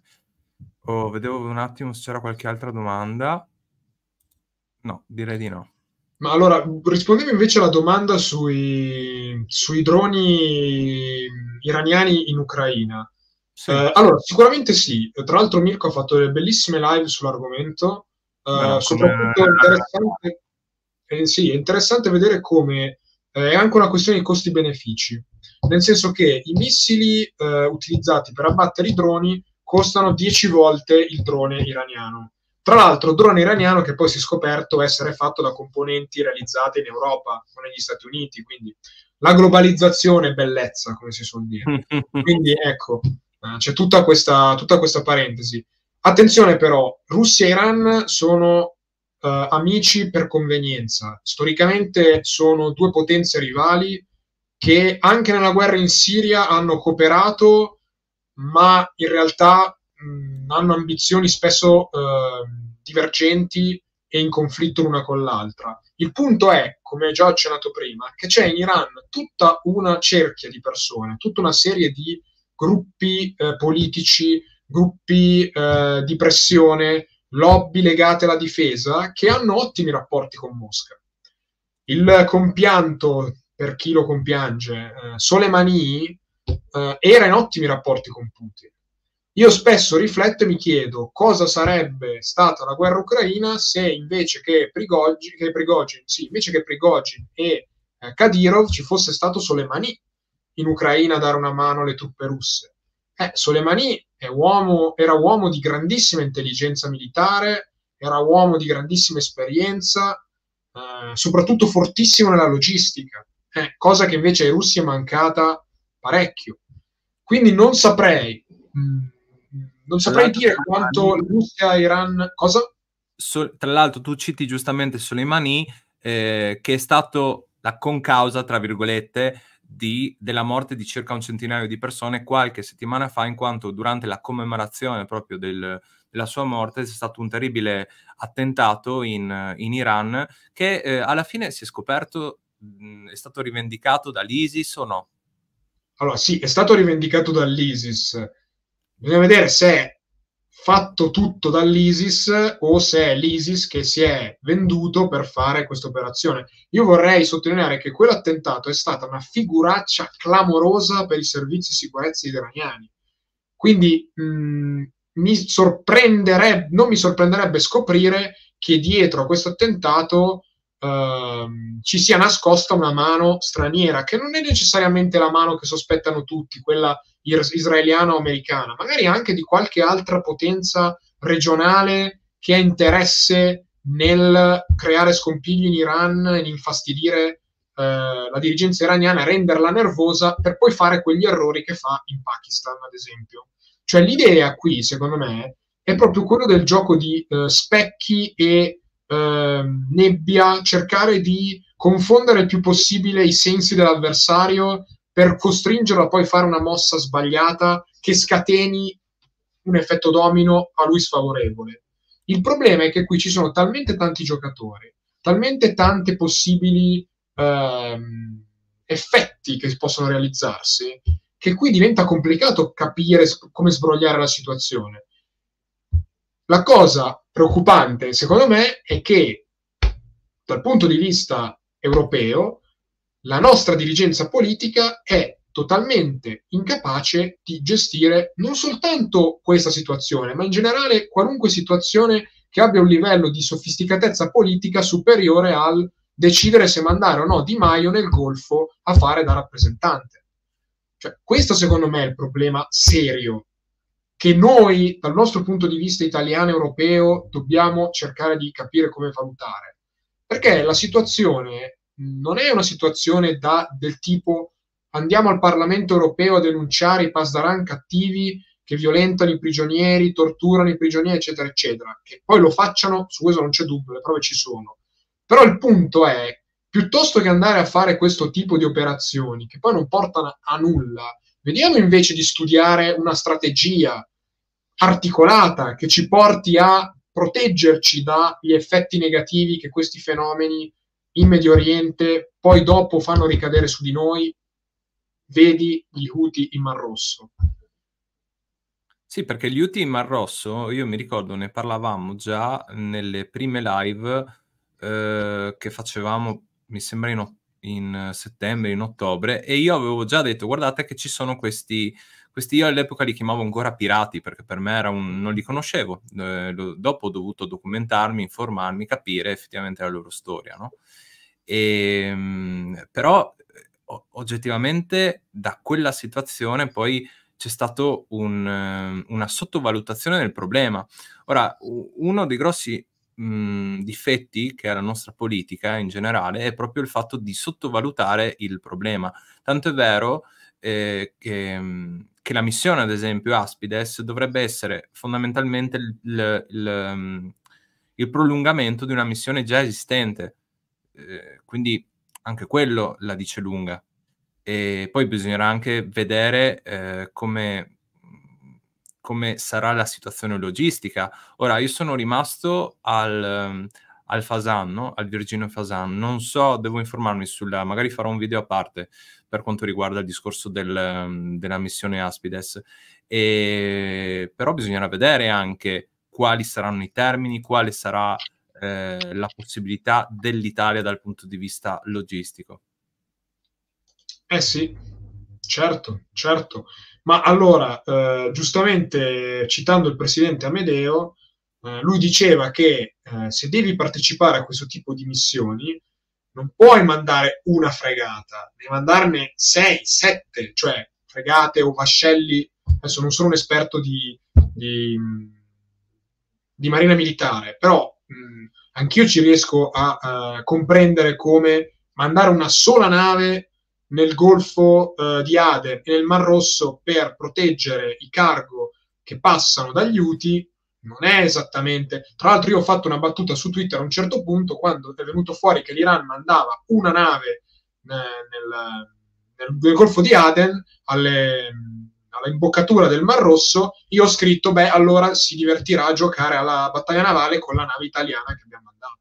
Cioè, saranno queste due navi qui a, a divertirsi a, a giocare a, alla guerra, alla guerra sul mare, cioè per dire, poi tra l'altro la marina, la marina iraniana eh, non è esattamente eh, una delle marine più attrezzate eh, al mondo, è forte dal punto di vista del, della, della, guerra simmetrica sul mare, nel senso queste operazioni eh, che loro svolgono eh, che poi alla fine sono quelle degli Houthi, perché alla fine sì. le operazioni Houthi sono dei case studies per l'Accademia Militare, la Marina Militare Iraniana, eh, che studia poi per eh, operare nel Golfo Persico e nello stretto di Hormuz. Quindi alla fine lì andiamo a finire. Il fatto è che la Marina Militare iraniana è stata ampiamente distrutta durante l'operazione Mantide religiosa alla fine eh, della guerra Iran-Iraq, quando gli americani hanno perso la pazienza, eh, con, hanno perso la pazienza e hanno distrutto la marina iraniana Uh, poi, tra l'altro, combinando dei pasticci anche gli americani, abbatterono un, aeroplano, un aereo civile iraniano, causando una caterva di vittime. Uh, lì fu, fu, una situazione estremamente complicata, anche molto spiacevole e anche di cattivo gusto, perché poi Reagan premiò il comandante della nave che abbatté il, l'aeroplano civile iraniano. Quindi, insomma, sono situazioni molto complicate ecco, che possono sì, crearsi in questi stretti. Qui ci vorrebbe Giulio Poggioroni di Italian Military Archives per raccontarci un attimo meglio, però diciamo ecco, eh, non dovete immaginarvi la marina iraniana formata da incrociatori, ma grosso modo di naviglio minore, che però se armato con missili antinave, ne abbiamo parlato anche la scorsa settimana, eh, sono in grado di essere dei bei pungiglioni di Vespa. E ovviamente, ribadisco, una portaerei andarla a intaccare magari è un problema, ma a naviglio minore puoi fare il tuo danno con un costo anche relativamente basso. La saturazione non è un termine che utilizziamo eh, così a caso in molti casi. Scusate la ripetizione. C'è una domanda. Eh, ma come mai fino ad oggi, nonostante gli svariati attacchi alle basi americane, non c'è ancora stata una risposta di qualche tipo e anche un semplice scappellotto giusto per far abbassare le arie? Eh, ne parlavamo prima, no? Del, del, del perché ci sono delle linee rosse, perché ci sono delle linee rosse che gli americani non possono, non vogliono varcare, che ad oggi invece sembra che eh, siano disposti quantomeno a modificare, eh, perché il rischio è quello di, eh, riniziare un nuovo conflitto in Medio Oriente dopo le guerre precedenti, le cosiddette Forever Wars, cioè le guerre infinite, eh, che sono state elemento tra l'altro di campagna elettorale di varie elezioni presidenziali. Eh, e quindi gli americani, ma in realtà gli americani rispondono, eh, semplicemente non bombardano l'Iran, colpiscono le basi dei Pasdaran e delle milizie alleate in Siria, Iraq, ehm, ovunque, in Libano, dove le trovano, e eh, continuano così. Infatti, se mi, mi permetti di, di dire, eh, probabilmente la reazione americana di cui parla Biden sarà una reazione pesante sulle eh, basi in Siria e in Iraq. Io dubito che ci sia un attacco sul territorio iraniano, perché quello sarebbe un eh, episodio molto rischioso che, come dicevamo prima, episodio rischioso 1, piccolino, episodio, episodio, episodio rischioso 2 un po' più grande, un po' più grande, un po' più grande, un po' più grande, alla fine ti svegli e sei in guerra. Ecco, il rischio... Una, sì? Faccio solo una precisazione alla random walk. E non, non era nostra intenzione sottovalutarla. No, no, non è, non è sottovalutarla, è proprio eh, È vero, effettivamente, ad esempio, eh, Ma di fatto nel... ho una citazione da fare interessante su questa cosa. Sul so posso fare... Droni, sul discorso dei droni eh, mi trovi perfettamente d'accordo. Ormai le, le flotte in generale, eh, guardiamo anche l'esempio della Turchia che adesso sta rimodulando anche a causa dell'esplosione del programma F-35 la, la propria flotta aerea formata da droni, ma anche inevitabilmente il discorso della sua eh, porta, portaerei che ora diventerà probabilmente una porta droni, però no, indubbiamente eh, se noi guardiamo all'aspetto mh, costi-benefici, tra virgolette, eh, flotte piccole potranno mettere in difficoltà sicuramente flotte grandi. Infatti non era assolutamente eh, un, un, una sorta di eh, no, non possono fare nulla con, con, loro, con, la loro flotta di navi minori. Dicevi Ale, scusami? No, eh, c'è una c'è una, una, chicca che io vorrei citare ehm, riguardo a questo discorso della marina, diciamo, asimmetrica contro la marina, la marina non convenzionale contro la marina convenzionale. Eh, c'è stato all'inizio degli anni 2000 un'esercitazione eh, da parte delle forze armate eh, americane di simulazione di scontro con un paese medio orientale palesemente l'Iran, in cui il comandante del Red Team, cioè colui che interpretava la parte dell'Iran nel, uh, nella simulazione, che riuscì in, nei primi giorni della simulazione a causare delle perdite enormi al suo avversario, al generale con cui si ammiraglio, non so, generale, il comandante, diciamo, del team americano, con appunto uh, mezzi estremamente limitati, come ad esempio missili antinave, eh, barchini esplosivi, eh, overcraft, na- naviglio diciamo di portata minore rispetto a una flotta convenzionale. Quindi non è assolutamente una critica. Se volete andate a cercarlo, ci sono vari resoconti di questa vicenda perché poi sta molto studiata. È anche stata una causa di gravi polemiche questa, questa vicenda, però vi fa capire che mh, sicuramente nello scenario dello stretto di Hormuz e del Golfo Persico, l'Iran ha anche, ad esempio, quei sottomarini che sto facendo vedere, ha delle possibilità di, di, di dire qualcosa. Eh, Chiaramente siamo è la momento... cosa, Scusate. la stessa cosa che la, la, la, sesta flotta americana. Ecco, sono due... Eh, diciamo, sì, due... Siamo, siamo, in un momento in cui in questo momento la spada eh, ferisce più dello scudo in tutti i sensi, eh, nel senso che c'è un momento, c'è un gap tecnologico di solito in cui di solito c'è un, un'arma e c'è anche la difesa contro quest'arma. In questo momento i droni sono, per così dire, hanno ehm, un potere maggiore rispetto allo scudo. Ok? L'ho detta malissimo, ma penso che abbiate capito il senso. No, no, no, l'hai spiegata bene invece. Mi è quasi ora di cena, i zuccheri cominciano a calare. Allora, Ci andiamo sta. avanti eh, con il discorso. Allora, prima di arrivare eh, alla parte mh, mm, nucleare, volevo un attimo chiederti ancora il discorso degli UTI. Eh, secondo te c'è ancora modo di andare a recuperare la situazione ora che appunto sono cominciate a cadere le prime bombe? Anche perché, lo ribadisco, faremo magari una live in merito ai danni economici che ci arriveranno in schiena a breve. Sì, sì, certo che c'è. Ci sono vari modi, secondo me, per risolvere la situazione. Allora, intanto se questa missione ASPIS, uh, si, uh, ASPIS si coordina bene con Prosperity Guardian, come ti ho detto, la prospettiva dello scudo europeo, della spada statunitense e anglo-americana uh, che colpisce le, le postazioni agli UTI può avere un effetto positivo, può in qualche modo deterrere ulteriori attacchi se messa in piedi in maniera corretta. Io resto sempre eh, in attesa, nella speranza di, che avvenga quello che citavi tu, ossia che questa operazione porti poi a una manovra diplomatica parallela, cioè che si prenda tempo con l'operazione militare per dare modo alle cancellerie di iniziare un'operazione di soluzione di questo conflitto nel Mar Rosso attraverso la diplomazia.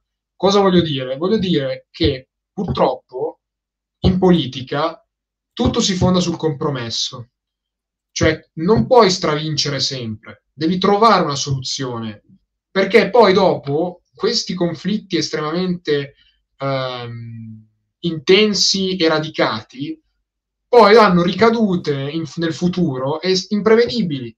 E quindi è meglio invece ridurre la tensione trovando dei compromessi, ahimè, col rischio anche di dover riconoscere gli Houthi come un'entità politica legittima nel nord dello Yemen, se non addirittura sull'intero paese, perché se poi si va a guardare la cartina, è vero, gli Houthi controllano una parte del paese, ma di fatto se guardi le cartine sulla distribuzione demografica, controllano le aree più popolose. Le aree controllate dal governo ufficiale o dalle milizie filo saudite e emiratine sono quattro gatti, cioè il, lo Yemen vero e proprio lo controllano gli Houthi.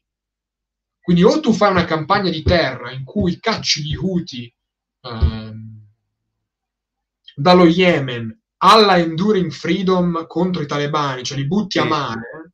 Che okay. campacavallo che cresce. Che eh, eh, infatti, infatti, io penso che abbia più logica continuare questa operazione su due livelli, livello eh, di air power e livello invece di difesa marittima con le navi, piuttosto e intanto sperare che le cancellerie europee si diano una mossa e le americane si diano una mossa a trovare una soluzione, oppure si può tentare un'altra operazione che è quella di vedere eh, quella che è il gioco cinese, cioè andare a vedere i cinesi se mh, hanno interesse a, a mediare una trattativa. Il problema è che se tu tiri in ballo i cinesi, poi gli dai spazio di manovra.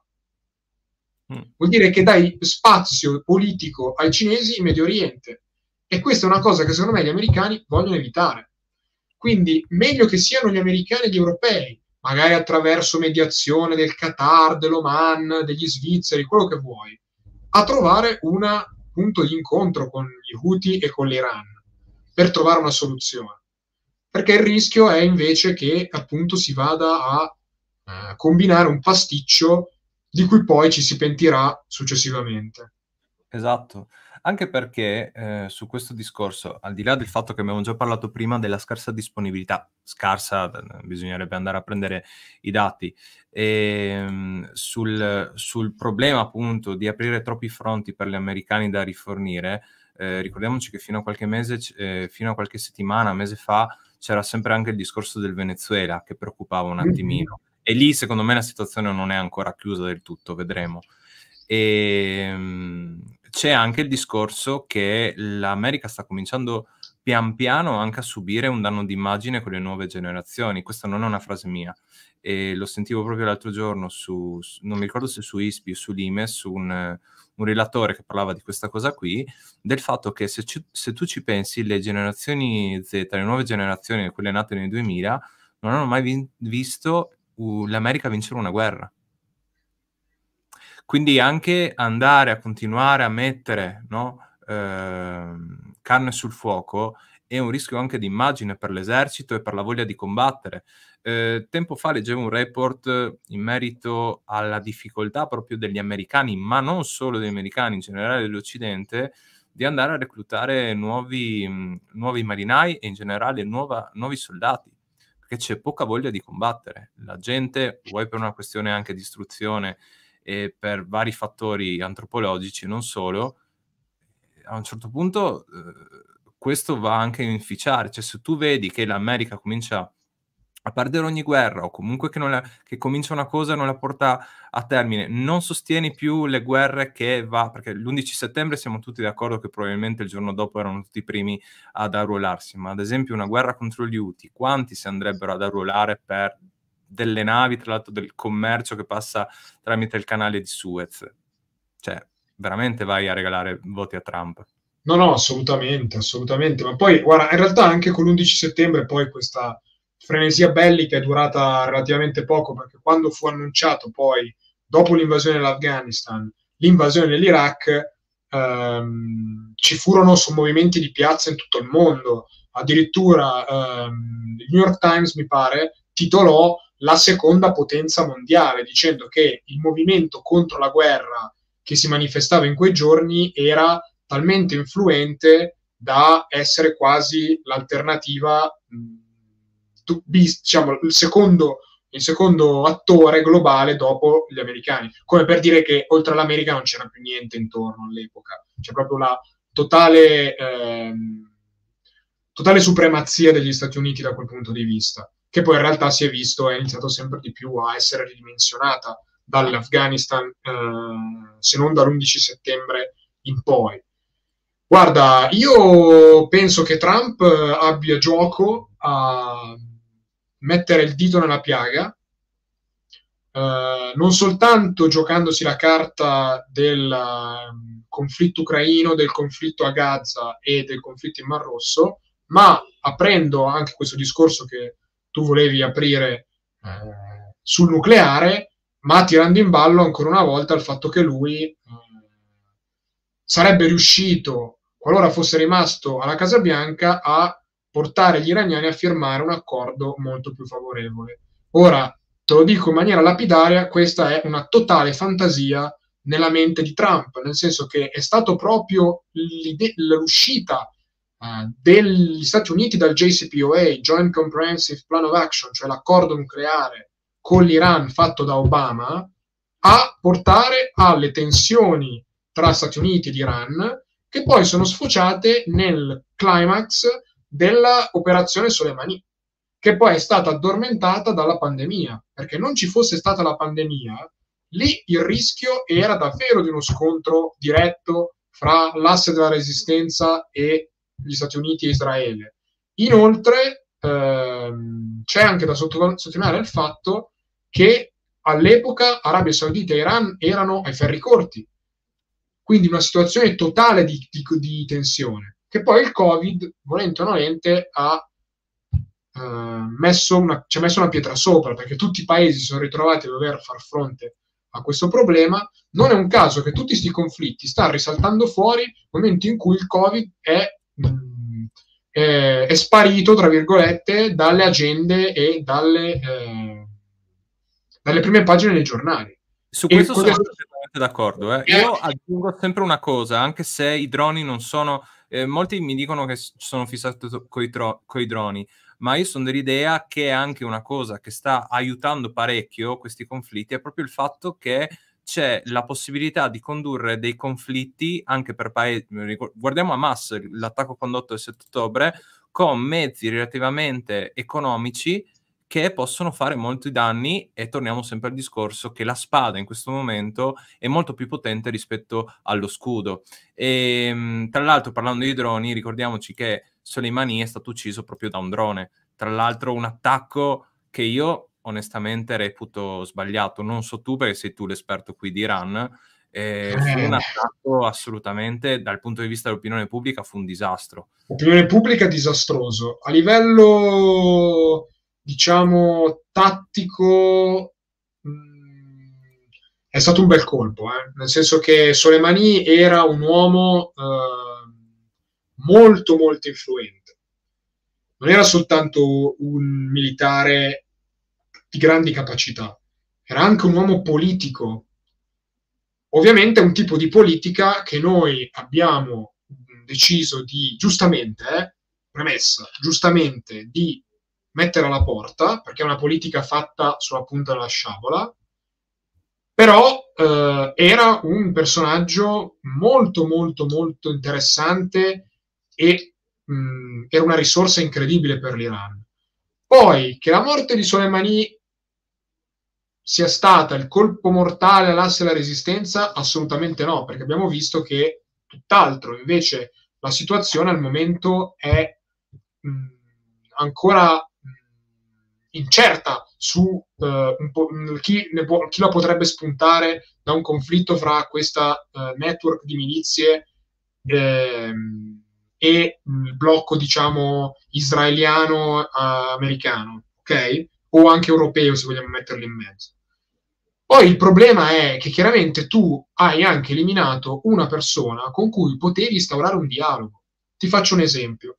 Quando l'Iran, eh, scusami, quando gli Stati Uniti eh, devono iniziare le operazioni contro i talebani in Afghanistan nel 2002, sai chi si presenta alla porta con una mappa con tutte le basi talebane in Afghanistan precise, ben delineate, eccetera, eccetera? Soleimani, che dice agli americani guardate che se volete la facciamo insieme questa operazione qui. Io vi dico esattamente dove dovete andare a colpire, anzi vi faccio vedere già subito, come gesto di buona volontà, che poi può essere benissimo un inganno, eh? però come gesto di buona volontà, dove sono le basi talebane. E gli americani stavano iniziando un'operazione con il sostegno indiretto, nascosto, quello che vuoi, dell'Iran, della forza Quds. Poi è arrivato il, il, il, il discorso di Bush al congresso in cui parla dell'asse del male, Siria, Corea del Nord, Iran, e, eccetera, eccetera, e da lì poi tutta la cosa è tramontata. Però ci sono stati, ci sono uh, operatori diplomatici uh, americani che raccontano di aver parlato con gli uomini di Soleimani eh, o con Soleimani stesso di questa cosa, del fatto di cooperare contro i talebani. Soleimani era un uomo spietato, sicuramente, eh, con cinque peli li- sullo, sullo stomaco, assolutamente sì. Uh, era un uomo brutale, quello che volete, però era un personaggio che in qualche modo poteva essere una figura con cui dialogare. Perché il problema è che quando elimini i suoi mani, poi non sai chi prenderà il suo posto. E magari lo prenderanno persone. No, scusami, ogni tanto sì. ho questi colpi di tosse, no? Eh, che mi ricorda qualcuno che vai a togliere e poi. Ma sì, dai, dopo la vediamo come la risolviamo. Esatto, esatto, esattamente. Anche perché tutta questa vicenda poi delle milizie uh, sciite, non l'ho detto all'inizio, giusto per fare la solito escurso storico ultra sintetico, da dove deriva? Deriva dall'invasione dell'Iraq. Nel momento in cui tu hai invaso l'Iraq, sciolto l'esercito iracheno, il risultato è stato che tutte le componenti militari delle forze armate irachene sono andate a confluire in queste milizie o nell'ISIS. Quindi hai avuto questo problema di un'enorme Santa Barbara di armi che c'erano in Iraq, l'Iraq di Saddam, che tu hai mandato in mano alla qualunque dall'ISIS ai curdi alle milizie filo-iraniane, eccetera, eccetera. Quindi, qui il, problema... mouse mi dà di nuovo problemi, finisco sull'Afghanistan a proposito esatto. dei bravi ragazzi, no? A cui lasci le armi, scusa. Sì, sì, guarda, è una situazione... Poi, sul discorso invece del nucleare, sul sì, andiamo in chiusura. Rispondo solo a una domanda mentre sì. prendi fiato. E Maria Cristina ci, ci un boomerang può disinnescare un costoso sofisticato impianto di sicurezza? Sì, perché il 7 ottobre dei droni hanno fondamentalmente disinnescato il sistema più, eh, più sofisticato eh, che aveva Israele e penso anche buona parte insomma, del mondo per quanto riguarda il contenimento del nemico. E lo ha fatto con dei droni FPV e con, delle, con dei lanciagranate e con dei, eh, non mi ricordo mai il termine giusto, se parapendio potrei inimicarmi qualcuno, e, ciao Leo, e, però insomma fondamentalmente con mezzi davvero davvero economici eh, sono riusciti a mettere eh, sono riusciti ad annichilire le difese israeliane tra l'altro portando anche a casa eh, la distruzione di qualche carro Merkavà, che è uno dei, dei carri migliori. Eh, io ricordo ancora, abbiamo fatto molte live assieme anche al Buon Mondo Militare, Alex Storia Corazza, Arturo Giusti, eh, dove appunto abbiamo parlato dei Merkavà e di come si sono comportati nelle prime ore. Ora, è chiaro che un carro tecnologico come quello eh, davanti a un boomerang, come dice giustamente la, eh, la, Maria, la Maria, Cristina, eh, non gli fai nulla, ma ad esempio ci sono immagini di eh, droni FPV che trasportano la bomba sopra il carro, la fanno esplodere nella parte superiore dove la corazzatura è più sottile e quel carro non si muove più, lo danneggi, non si muove più, è un carro che tu in quel momento hai perso. Quindi le tecnologie in questo momento danno la possibilità ad eserciti minori di fare davvero la, la differenza e lo dimostra anche eh, l'Ucraina, perché l'Ucraina per quanto stia in questo momento perdendo la guerra, e dal punto di vista del, della flotta sta facendo dei danni davvero molto importanti la flotta russa con una flotta che di fatto sulla carta non esiste, quella ucraina. E ti fanno una domanda prima di passare all'ultimo tema del nucleare, ne avevamo già, risposto, ne avevamo già parlato un po' prima, Ora che è stato tirato in ballo il buon Trump, una sua eventuale elezione quasi certa, come cambierebbe la politica americana in relazione a questi conflitti? Ci sarebbe un allontanamento eh, allontanamento o un avvicinamento. Ora, ho fatto la battuta quasi certa, non lo so neanche io, ne parleremo magari con Andrea Muratore, ne, parlerà, ne parleremo anche con, un, con, una persona che non vi svelo, che in questo momento abita eh, in America e quindi chi meglio di lui può darci un attimino il, il, il sentore. Tu cosa ne pensi invece? Ma io penso che se dovesse tornare Trump ehm, allo studio ovale il rischio di un'escalation con l'Iran eh, potrebbe aumentare. Banalmente per una serie di motivi. In primo luogo perché ehm, Trump ha sempre avuto un atteggiamento molto ehm, aggressivo nei confronti dell'Iran. Basta vedere che nel 2018 esce dall'accordo nucleare siglato da, ehm, da Obama, elimina Soleimani, un'altra mossa molto rischiosa. Eh, in più, eh, le ehm, diciamo, persone che ruotano intorno a Trump, quindi il suo inner circle, il suo um, gruppo dirigente, è composto da personaggi estremamente anti-iraniani, che sono sia um, persone vicine a organizzazioni terroristiche come il MEC, ad esempio, Mojahedin e Khalq, i Mujahideen del popolo, che sono un gruppo terroristico um, di opposizione uh, alla, alla Repubblica Islamica, odiatissimo eh, non soltanto dalla Repubblica Islamica ma anche dalla popolazione iraniana perché si sono macchiati di vari eh, attentati eh, terroristici in Iran e inoltre perché hanno mh, diciamo un metodo di reclutamento non esattamente direi specchiato eh?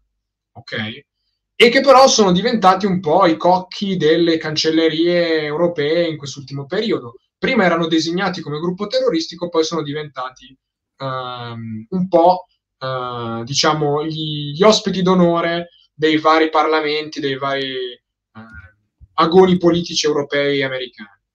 Um, e Trump e uomini di Trump sono stati molto vicini al MEC, ad esempio John Bolton, ok?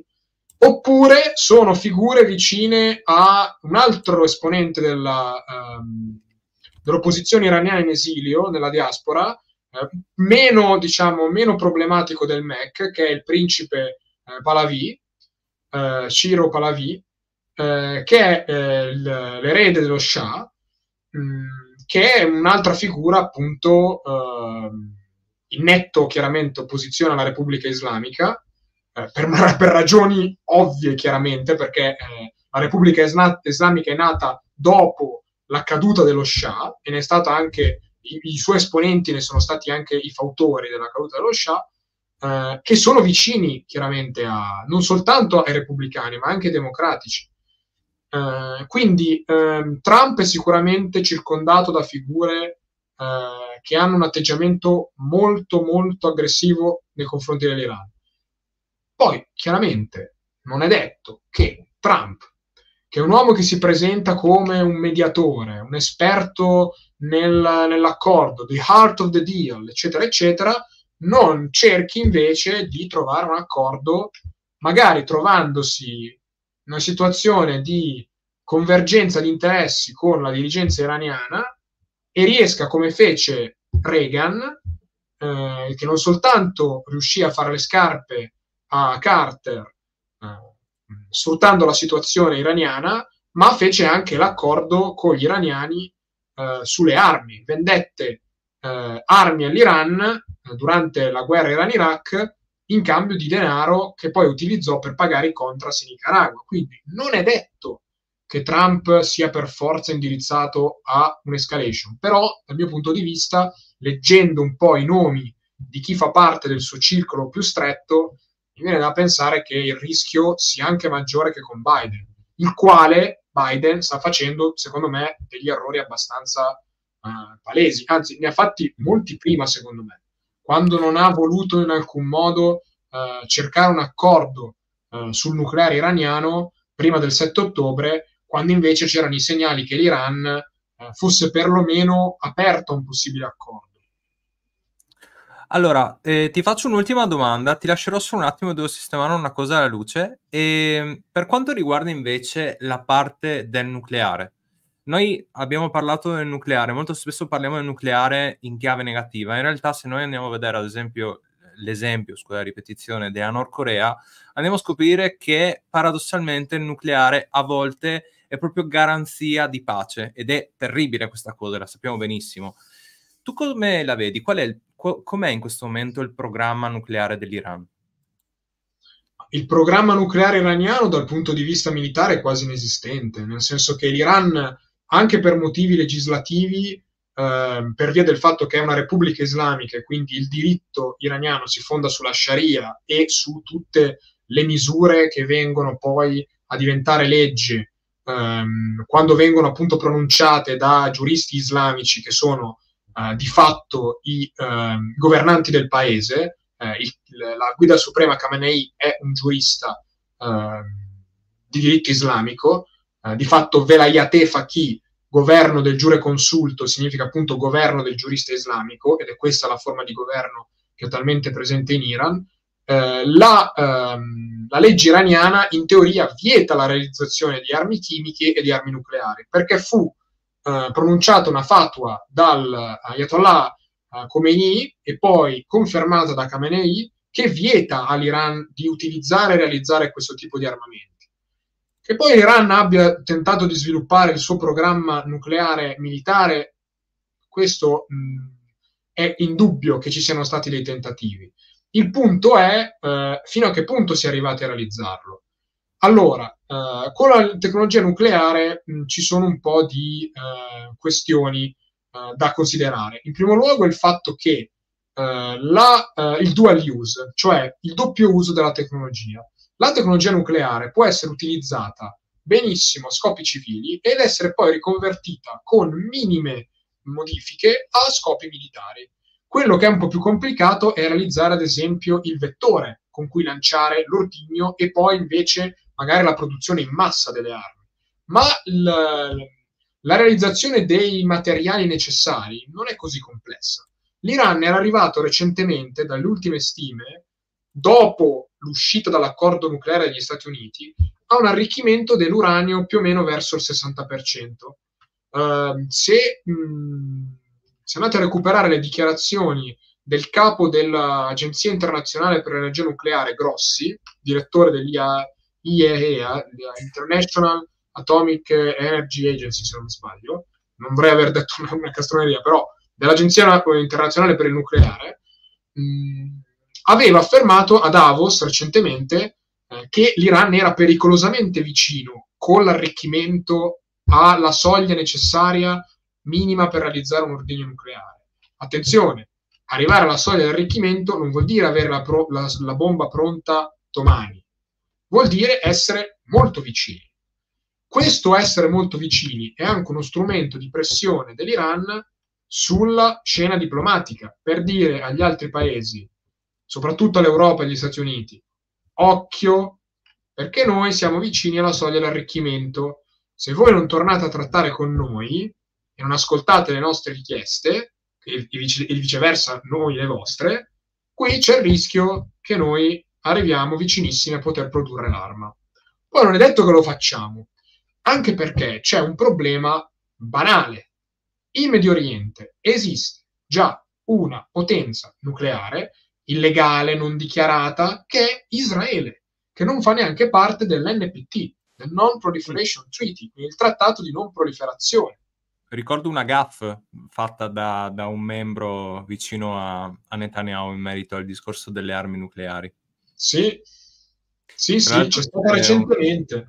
Esatto. Che di fatto ha svelato il segreto di Pulcinella. Sì, perché come diceva anche Mondo Militare in una, in una live che avevamo fatto tempo fa, è molto interessante il discorso del programma nucleare israeliano perché mh, a un occhio poco attento diciamo che Israele era un grosso produttore di sale, mettiamola così. Mm. Eh, bisognerebbe farne una, una, puntata a parte anche su, sul discorso del, di Israele e del nucleare. Oh sì.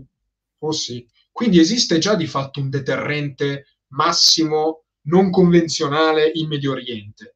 Quindi, se gli iraniani volessero davvero realizzare un'arma atomica in uno stretto giro di boa, il problema è che gli israeliani avrebbero subito uh, da contrapporgli le loro armi nucleari, che poi, come ad esempio spesso mi fa notare Amedeo, probabilmente sono armi nucleari che non sono state aggiornate, che quindi è un arsenale obsoleto, eccetera, eccetera, eccetera. Questo speriamo di non doverlo mai verificare, ok? Però capite che in realtà gli iraniani hanno già un deterrente contro il nucleare israeliano, che è l'asse della resistenza, quindi le milizie eh, alleate in Medio Oriente. E l'abbiamo visto plasticamente il 7 ottobre, in cui il gruppo eh, Hamas, anche non comandato dall'Iran, quello che volete, ma comunque hanno operato in maniera estremamente efficiente, con mezzi limitati, con elevata coordinazione e quindi qui mi fa pensare che più che le armi tecnologiche sia il know-how la cosa, diciamo, l'elemento prezioso del 7 ottobre per Hamas. Quindi qualcuno gli ha passato le competenze per realizzarla questa operazione, ok? E lì bisogna capire chi è stato. E lì anche Mirko ha lanciato delle ipotesi, secondo me molto interessanti, che più che verso l'Iran, è verso la Russia che bisogna guardare più che lì, perché l'Iran sicuramente ha fornito molti degli armamenti, fornisce i fondi ad, ad Hamas probabilmente, però la mente, la regia o magari più che la regia, la competenza nel realizzare l'operazione forse di altra marca. Detto mm. questo, l'Iran ha già il suo deterrente, non ne ha bisogno di un deterrente ulteriore. Perché può punta a arricchire l'uranio? Perché è un deterrente non tanto nei confronti di Israele, ma nei confronti dei paesi occidentali, che hanno speso anche tanto capitale politico su questo accordo sul nucleare. Quindi, per recuperare un po' anche eh, la faccia con le loro opinioni pubbliche, sono motivate a farlo. Attenzione, anche la Russia e la Cina hanno gioco al fatto che l'Iran non sviluppi un arsenale nucleare, perché se l'Iran dovesse svilupparlo, poi ci sarebbe un'ennesima potenza nucleare in Centrasia dover, eh, con cui dover a che fare, tenendo presente che già c'è il Pakistan e l'India. Eh, e Pakistan... proprio, eh, guarda, ci stavo proprio andando sul Pakistan, eh, perché era la, esatto. la, la, domanda immediatamente dopo che ti volevo fare. il problema è anche quello. Guarda, sul discorso della Nord Corea, allora, condivido con te che eh, la teoria MAD eh, spesso ci azzecca il problema è che se eh, le dirigenze politiche che hanno eh, gli arsenali nucleari poi diventano delle dirigenze politiche scombinate come quella pakistana, allora il rischio lì è che mh, più che altro non tanto che decidano di fare pronti via una guerra nucleare, ma che magari riducano il livello di attenzione sulla sorveglianza di questi materiali e quindi questi materiali vadano a finire in mano alla qualunque. Non so se tu hai presente chi era Akyu Khan, lo scienziato no. nucleare. Eh, Akyu Khan era lo scienziato nucleare pakistano, che è quello che è il padre della bomba eh, nucleare pakistana. Ecco, il problema è che anche il padre della bomba potenziale in Libia, in Iran, eh, quella che poi è nata anche in Corea del, del Nord, cioè qui è proprio il rischio della proliferazione. Cioè, fin tanto che lo scontro è all'interno di un sistema, tra virgolette, chiuso, come quello della guerra fredda, in cui hai Stati Uniti e Unione Sovietica, che sono le potenze che hanno i due arsenali più grandi, quindi anche se nascono potenze minori, alla fine sono loro due che giocano la partita, allora lì un discorso è diverso. Lì sicuramente c'è un livello di stabilità maggiore. Ma attenzione, se le armi nucleari arrivano in mano all'Iran, L'Arabia Saudita cosa fa? Resta a guardare? Gli Emirati restano a guardare? I turchi? Eh, perché ci sono anche i turchi dentro questa partita. L'altro giorno Raisi era ad Ankara a parlare con eh, Erdogan. E Erdogan ultimamente ha avuto un atteggiamento, come suo solito, molto da equilibrista sulla questione israeliana, perché lui è l'unico che può permettersi dall'interno della Nato di criticare Israele e al contempo però farci anche affari. Perché poi c'è la questione Azera, che è una questione in cui Israele e la Turchia hanno uh, sì, interessi comuni. Qui, Erdogan è, un, è, è un, una bella gatta da pelare eh, per, per, la Nato in generale. Cioè Erdogan è fondamentalmente Orban versione Super Saiyan 5, eh, parlando, parlando Ultra istinto. Esatto. esatto, è la versione sotto steroidi. Sì, sì. Cioè, eh, è un, prima o poi qualcuno sulla... sulla sto, so che sono ripetitivo su questa cosa, ma eh, prima o poi veramente anche sulla questione turca bisognerà fare una live a sé perché il pericolo che rappresenta la Turchia, eh, ovviamente nulla contro gli amici turchi, ma eh, chi comanda, diciamo, il paese, eh beh, potrebbe essere un problema, soprattutto perché ce l'abbiamo in casa.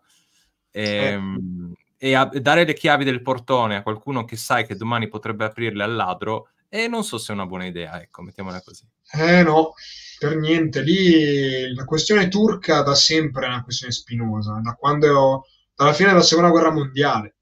Però un conto era quando c'erano i kemalisti al potere, che erano laici, che erano filoatlantisti fino al midollo, uh, pappa e ciccia con gli americani, eccetera, eccetera. E un conto invece quando hai uh, il, nuovo, il neo-sultano, tra virgolette, uh, che mh, è un esperto giocatore imprevedibile eh, che però ti tiene per eh, i gioielli di famiglia, perché eh, soprattutto quando in Oriente, eh, in Asia, eh, iniziano, a, a, iniziano, i casini, detto in maniera molto eh, raffinata, allora lì poi dopo lui guadagna campi aperti e spazi politici che poi è difficile richiudere. Perché... Secondo me la Turchia da, da certo, può essere molto ben riassunta nei, nei, suoi droni, nei Bayraktar, che sono presenti un po' ovunque, no? Li trovi un po' in Ucraina, li trovi in altri scenari, e la Turchia da questo punto di vista è abbastanza labile, ecco. Oh, allora, sì. Ale, io ti ringrazio perché è stata un'ora e quaranta veramente, veramente, a parte che eravamo vera- quasi un centinaio, ancora adesso, quindi sicuramente il tuo intervento è molto piaciuto. Io vi invito, adesso lascerò immediatamente dopo la live nel primo commento i social di Ale, dovete seguire il suo lavoro perché ragazzi come lui ne abbiamo bisogno e ovviamente anche di ragazzi come me, nel senso che per aiutare il canale vi ricordo che questo, eh, questo servizio viene fatto per passione ma viene fatto ovviamente gratuitamente e il modo migliore per aiutarci un domani a crescere, magari renderlo un servizio anche eh, che ci generi qualcosa a noi è lasciare un like, un commento e condividere queste, queste live. Vi ringrazio perché siamo sempre di più e quindi vuol dire che stiamo facendo un buon lavoro oppure semplicemente vi facciamo ridere e non il bonale che ci ha intrattenuto in maniera perfetta. Trovete, troverete il suo articolo a proposito, eh, fatto anche con Andrea Muratore, che li fa da spalla in questo caso, nel, sempre nel primo commento. Io vi invito a seguirci questa settimana, giovedì, eh, con un nuovo ospite in Militario, la serie dove andiamo a trattare i temi militari, perché come sappiamo e stiamo vedendo ormai, i temi militari si intersecano inevitabilmente con la geopolitica e quindi è bene conoscere eh, i giocattolini. Eh, direi che con questo vi saluto. Ale, se vuoi salutare anche tu. Buona serata a tutti, grazie e grazie ancora Gianluca per avermi ospitato. Grazie a te come sempre, ci vediamo presto. A presto su Gens Italia.